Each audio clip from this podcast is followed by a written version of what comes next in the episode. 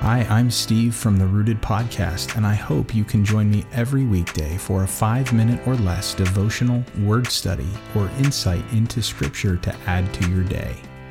Welcome to Fruit Snacks.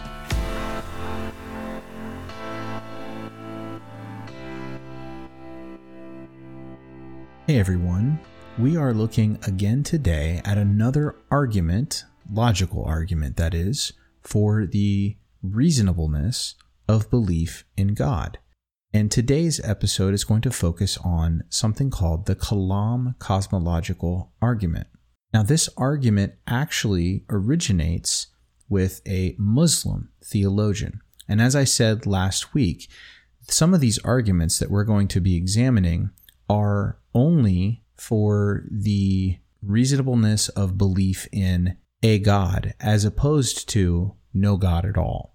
So these aren't necessarily going to get you only or immediately to a Christian worldview.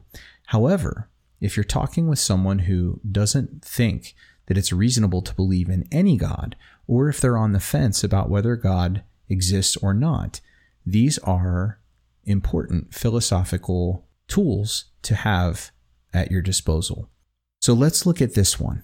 The Kalam cosmological argument, like the moral argument, consists of only three parts two premises and a conclusion. So here they are. The first premise is whatever begins to exist has a cause. Premise two is that the universe began to exist. And the conclusion, and the third and final part of the argument is therefore, the universe has a cause. Now let's step through this. In the first premise, whatever begins to exist has a cause. There is a sort of self evident aspect to this kind of a claim. After all, we don't see things just popping into existence uncaused out of nothing.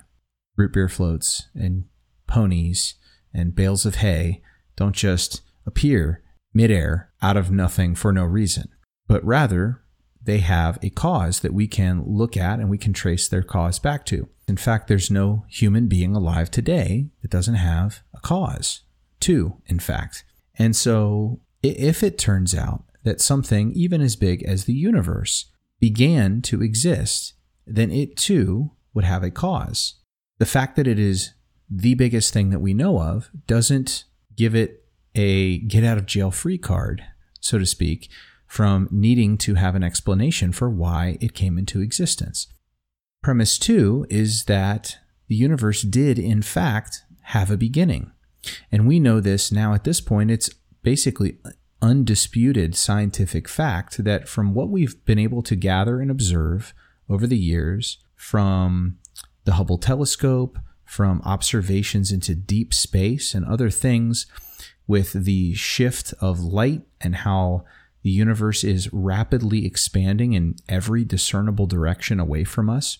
Scientists and physicists have been able to determine that all of this evidence leads to the conclusion that if the universe is expanding outward in one direction, if you rewind the clock, then the universe is contracting more and more and more if we go back in time, all the way down to when it was at a single infinitesimal point before which there was no universe.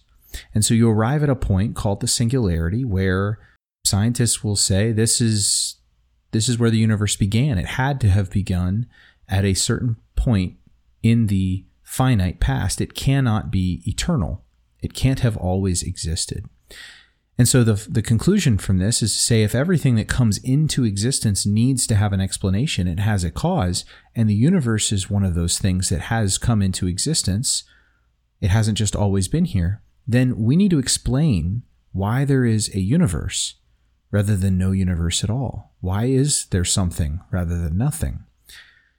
And there really are only a handful of live options for this. One would be to say, that the cause of the universe is some sort of abstract object, like a number.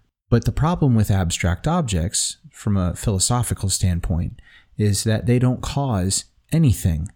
They don't have any causal powers. The number seven doesn't cause things to come into existence just all by itself.